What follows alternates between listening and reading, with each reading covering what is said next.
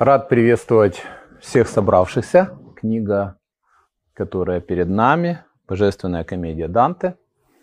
Эта книга одна из вечных книг, поэтому э, мою, свою задачу я вижу, естественно, не просто в том, чтобы быть части путеводителем по книжке, а прежде всего, чтобы поспособствовать вот этому, э, полагаю, уникальному опыту. Наверное, в полной мере мы не можем этого опыта пережить, если, опять же, в неком смысле не перестанем быть. Казаться в ком-то, в чем-то, где-то, когда-то, мы обязательно проходим через вот это состояние небытия. То есть мы должны перестать быть, чтобы потом кем-то стать. И вот как ни странно, небытие, которое равно ничто, которое предполагает, что вот это то, что просто нас устраняет, вот оказывается целым таким масштабным целым миром. Давайте попробуем вот в этот мир э, интегрироваться. Я сразу хочу э, обозначить, что у нас не стоит задача прочитать эту книгу. Э, тем более прочитать ее, вот как бы все ее строчки, все терцины Данте. Вот такой задачи у нас не стоит. Э, у нас стоит одна, в общем-то, простая задача. Совершить путешествие в мир по ту сторону, буквально в потусторонний мир. Мы должны перестать видеть буквы, страницы, мы должны как бы оказаться в этих местах, среди этих людей, существ, сущностей, э, понимая, что этого нет, и в то же время понимая, что это и есть реальность высшей степени. И хочу обратить ваше внимание, что э, ситуация, в которой Данте отправляется в этот путь, она чем-то похожа на нашу. Прежде всего, она похожа тем, что он отправляется в этот путь а, в э, переломной точке своей жизни. Земную жизнь, пройдя до середины, оказался в сумрачном лесу. А, и вот, э, вот эта середина жизни, это по античным меркам 70 лет, половина жизни Данте – это 35 лет. 35 лет, и для Данте если исходить из его реальной биографии, а здесь он выстраивает все повествование как вполне реальную свою биографию, это 1300 э, год, ибо год э, рождения Данте это 1265. И вот так, видите, его это середина жизни, мыслимая середина, она как раз попадает на вот такой юбилейный 1300 год – Хотя к вопросу о юбилеях или таких э, символических датах, то как раз в э, средневековом сознании более символичной датой э, была бы как раз за пять лет до рождения Данте, это 1260 год. Это год, который, согласно знаменитому средневековому мыслителю, визионеру Иохиму Флорскому год, когда начнется новая эра, эра Святого Духа. Второй величайший после Августина христианский творец философии и истории, и э, его влияние, это влияние целого, так сказать, движения Химитова, оно было настолько сильным, что многие люди, вот они э, готовились к концу света в 1260 году, но вот эта третья эпоха, по Ефиму Флорскому, которая должна была начаться в 1260 году, ну, как бы, видимым образом не наступила. Потому что в 1300 году примерно так вот э, Данте становится э, приором Флоренции, точнее, одним из семи приоров Флоренции. Э, приор – это, как бы, можно так сказать, глава цеха. Вот эти семь приоров – их совет, он играл важную роль в жизни Флоренции. И Данте вот как раз вот в эти годы, а, за 30 лет, когда ему, он так все активнее входит вот в общественную жизнь Флоренции. Э, он принадлежит к партии гвельфов. Были две вот партии основные в Италии, гвельфы и гибеллины. Гибеллины это те, которые поддерживали ну, как бы за императора, а гвельфы, соответственно, против, если так сводить простой аббревиатуре. Но дело в том, что вот как раз в 1302 году э, его партия вот, гвельфов, противников императора, она терпит поражение во Флоренции. Э, гибеллины, так сказать, э, торжествуют и держат политическую победу. И, соответственно, всех представителей этой партии, Данте в том числе, который играл не последнюю роль в этой партии, их изгоняет из Флоренции. Вот, хотя э, сам Данте, он был женат на представительнице, э, может быть, самого влиятельного э, рода этой партии гибелинов, э, поэтому как бы его жена и дети остаются во Флоренции, а вот его лично изгоняют. Он оказывается сначала в Вероне, э, там тоже у него упование на этого веронского правителя, и, кстати, вот они находят свое отражение и в тексте комедии. Вот он и начинает писать комедию в самый трагический момент своей жизни. Что да, он не в 1300 году стал ее писать, хотя время действия поэмы это именно как раз этот год. А, но он стал ее писать э, примерно в 1304-305 году, через 2-3 года после его изгнания из Флоренции. И вот этот лишенный всего изгнанник, вот он и оказался вот способным вот пойти а, в потусторонний мир. Но э, вот Данте, Данте поэт, вот он писал произведения со счастливым концом.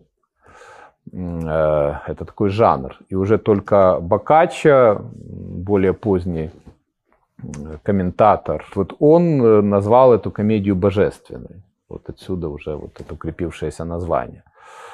Но э, для Данте вот все это произведение, все это странствие на самом деле э, было странствием не э, потусторонний мир. Для него было это путем возвращения на родину. Потому что Данте писал э, свою книгу для того, чтобы э, создать великое произведение, то произведение, которое прославит и которое сделает его имя настолько прославленным, что э, флорентийцы снимут этот запрет, а запрет был страшный, потому что э, их не только изгнали, но было постановление, что если кто-то из изгнанников попадет в руки флорентийца, он должен быть казнен. А, так вот, э, он надеялся, что он создаст столь великое произведение, которое сделает его настолько прославленным поэтом, что флорентийцы сами э, вернут его на родину. Вышло так, что Данте умирает э, вскоре, буквально после завершения своего произведения. Поэтому на родину он так и не вернулся. И слава, которая последовала за этим произведением, этой славы он тоже не увидел и не узнал. Ну вот Данте, да, вот он попадает в этот лес, Э, этот мрачный э, дол, э, собственно, который явно корреспондирует вот с, той, с тем плачевным состоянием жизни, в котором он оказался, беспросветным, прямо скажем, состоянием, как и этот дол. И вот он видит этот холм, холм добродетели, сейчас вот о тоже интерпрет... об истолкованиях тоже я немножко скажу, несколько слов, и он как бы направляется к нему, и путь ему преграждает вот эти три известных зверя. И вот э, в переводе Лазинского, и вот внизу крутого косогора проворная и вьющаяся рысь, вся в ярких пятнах пестрого узора. Она, кружа, мне преграждала высь, и я не раз на крутизне опасной возвратным следом помышлял спастись. То есть вот он хочет подняться на холм, ему вот эти три зверя преграждают путь. Вот первый рысь в переводе Лозинского, лев, а потом волчица. А, так вот, в оригинале не рысь, а пантера. Тем более, что тут нужно помнить, что это не просто зверя он встретил. Потому что пантера – это не просто там… В Италии пантер не было, как вы понимаете. Леопарды там не водятся. Но пантера, она существовала в бестиариях. То есть это как бы итальянцы не могли пантеру встретить, но они могли ее встретить в бестиариях, то есть в описании вот этих символических животных вот, различных. А там в этом бестиарии там и Василиски были, там и кого там только не было.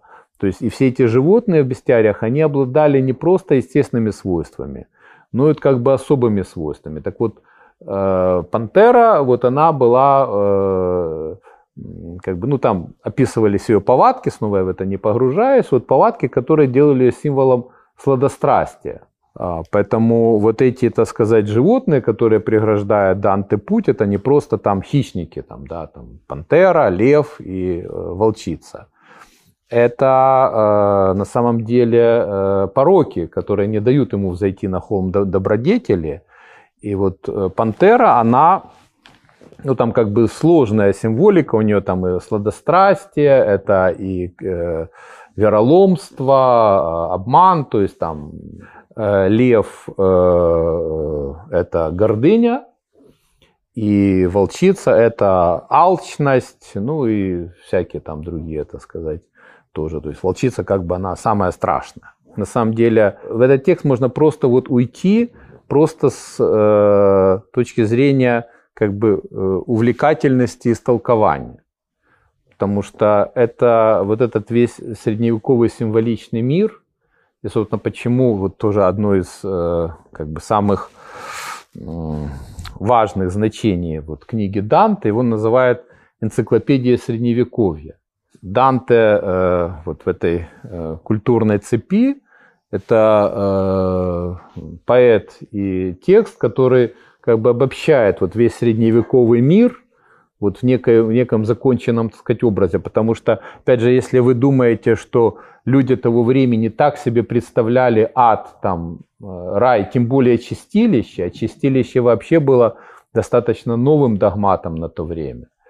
Вот, это новация, чисто католическая новация. Э, никто так себе не представлял. Это Данте. Данте создал ад, чистилище рай. Вот то, как вот он их описал. То есть он, безусловно, использует массу мотивов, которые бродили вот в этой всей средневековой литературе, в средневековом сознании, но вот объединить их вот в единое систематическое описание никто до него не делал. И опять же, это тоже очень такая, такое характерное явление, когда наступает, вот, когда появляются такие описания, это значит, что предыдущая эпоха закончилась. Поэтому его не случайно вот сейчас называют последний певец средневековья и первый поэт нового времени, то есть, как бы, который провозвестил уже эпоху Ренессанса. Звери, а, как и практически все, о чем говорит Данте, оно имеет э, как бы четырехслойную смысловую структуру. Это э, историческая, это э, аллегорическое. Третий вид истолкования – это моралистический. Четвертый вид истолкования – это анагогический. Анагогический, ну, это возвышающий, так сказать, возвышающее истолкование или символическое истолкование, э, которое ну, уже как бы предполагает э, истолкование чего-то в сопряженности с высшим планом бытия, ну, божественным планом бытия. Вот тот же исторический план – это одновременно есть прошлое. Все, что мы трактуем аллегорически, это как бы речь о будущем. То, что э, как бы э, э вот, подпадает под моральный смысл, это вектор вниз. То, что э, подпадает под вот, анагогическое истолкование, это вектор вверх. То есть мы как бы получаем и систему координат. Прошлое, будущее, вверх-вниз. А кроме этого, есть еще, так сказать, э, нагруженность смыслами. Вера, надежда, э, любовь. Вот. То есть каждое из этих истолкований еще сопрягается вот с практикой веры, любви, скажем, как мораль, там, да, вот, э, надежды как аналогическое истолкование. Так что я просто вас не хочу как бы тут смутить и запутать, но просто как бы это вот все те вся та система координат, которая была совершенно естественна для Данте и, соответственно, для его современника, который воспринимал этот текст. Поэтому, скажем, когда вот Данте, который оказывается вот э, в этом сумрачном лесу, потом видит э, хом добродетели, туда хочет подняться, а его встречают эти звери, и он там боится, что они вообще его разорвут. И тут появляется его, так сказать, спаситель Вергилий, которым он обретает вот надежного проводника, то Вергилий, это, конечно, Вергилий. Это вот тот самый знаменитый поэт Древнего Рима и так далее, которого вот э, сам Данте боготворит практически, да, вот. Э, но это только историческое истолкование. А аллегорический, но опять же так очень коротко, да, э, аллегорически это никакой не Вергилий, а разум, который вот ведет Данте по всем вот этим местам потустороннего мира. А, а, в моральном смысле э, это э, добродетель, сама олицетворенная добродетель, которая ведет Данте. Вот. Милосердие в конечном, так сказать, счете.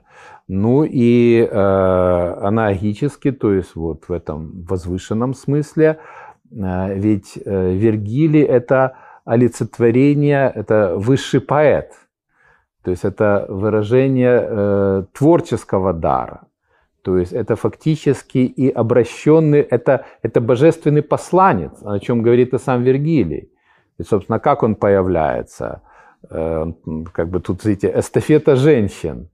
То есть сначала вот как бы к Данте благоволи, благоволит сама Богоматерь, да?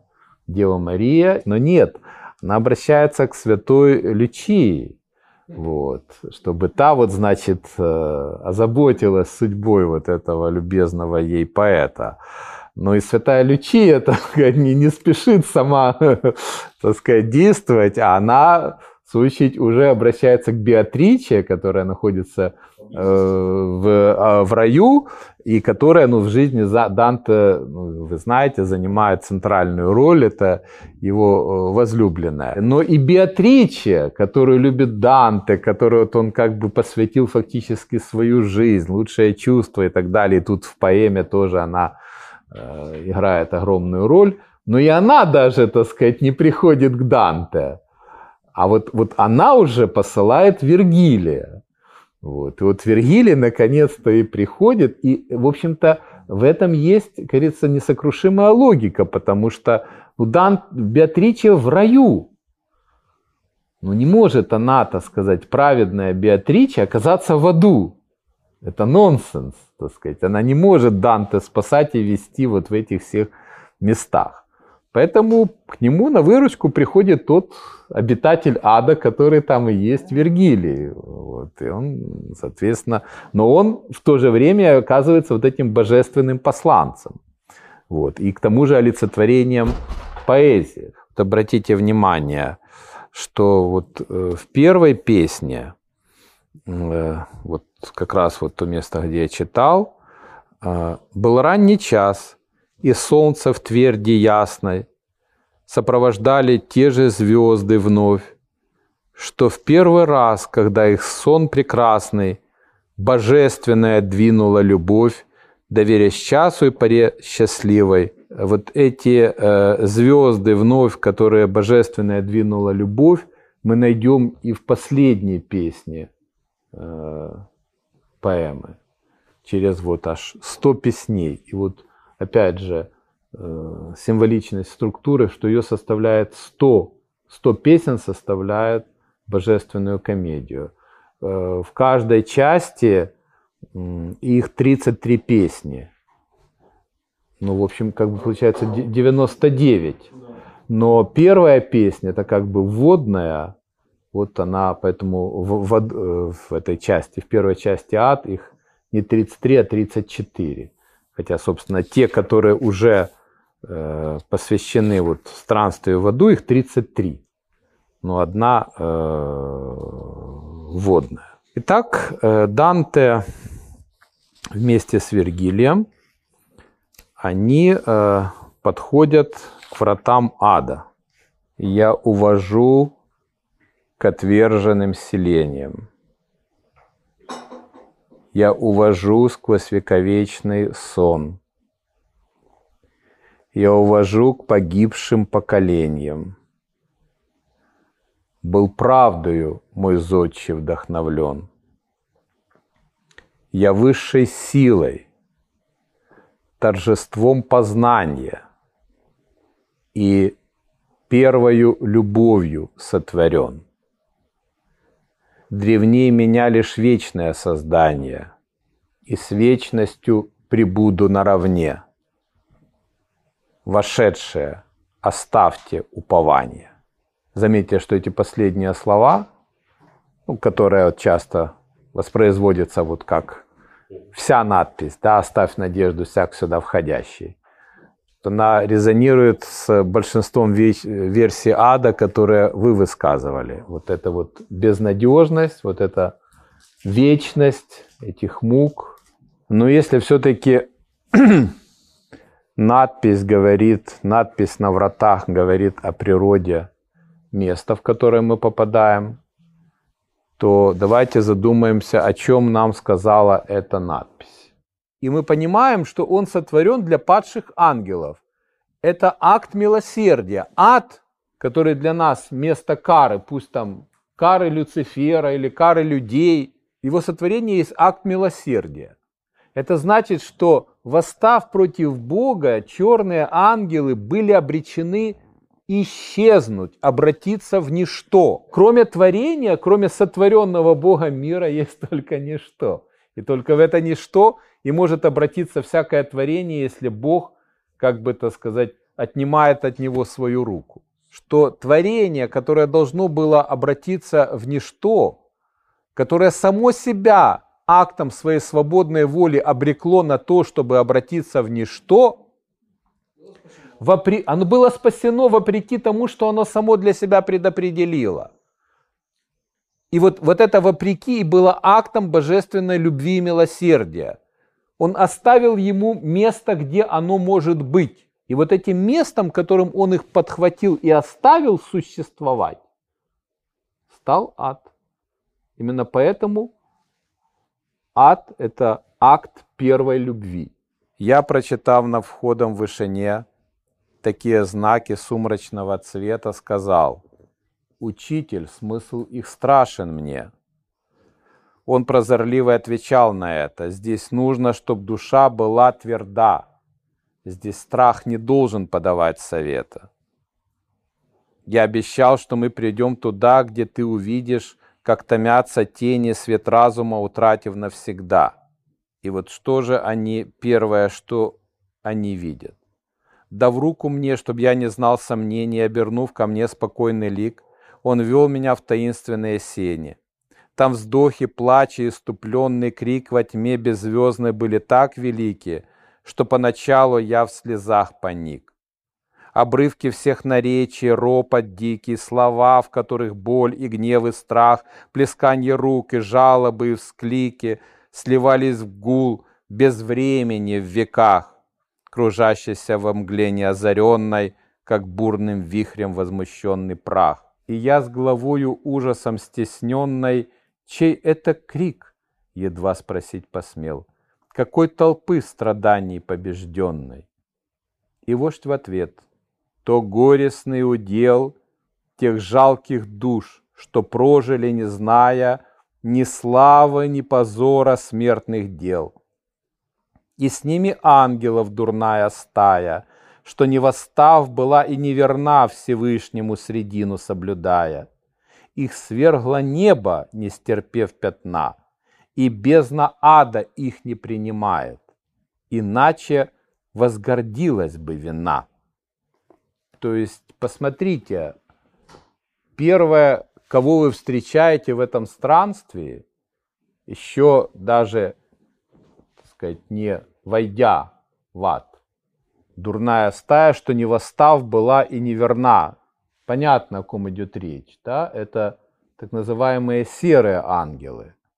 То есть кроме черных, падших ангелов, кроме белых, которые во главе с Михаилом сражались с черными, были еще так называемые серые ангелы, которые выжидали, которые не стали ни на сторону Бога, ни на сторону Люцифера, которые ждали, чем битва кончится.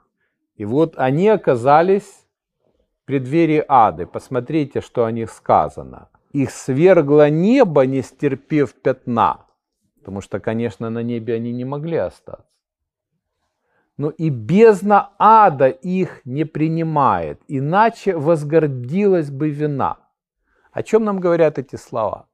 Вот вина этих серых ангелов столь велика, что если бы они, они даже ада недостойны, их память на земле невоскресима, от них и суд, и милость отошли. Они не стоят слов. Взгляни и мимо. И вот, в общем-то, вы оказываетесь в том месте, куда хотели попасть.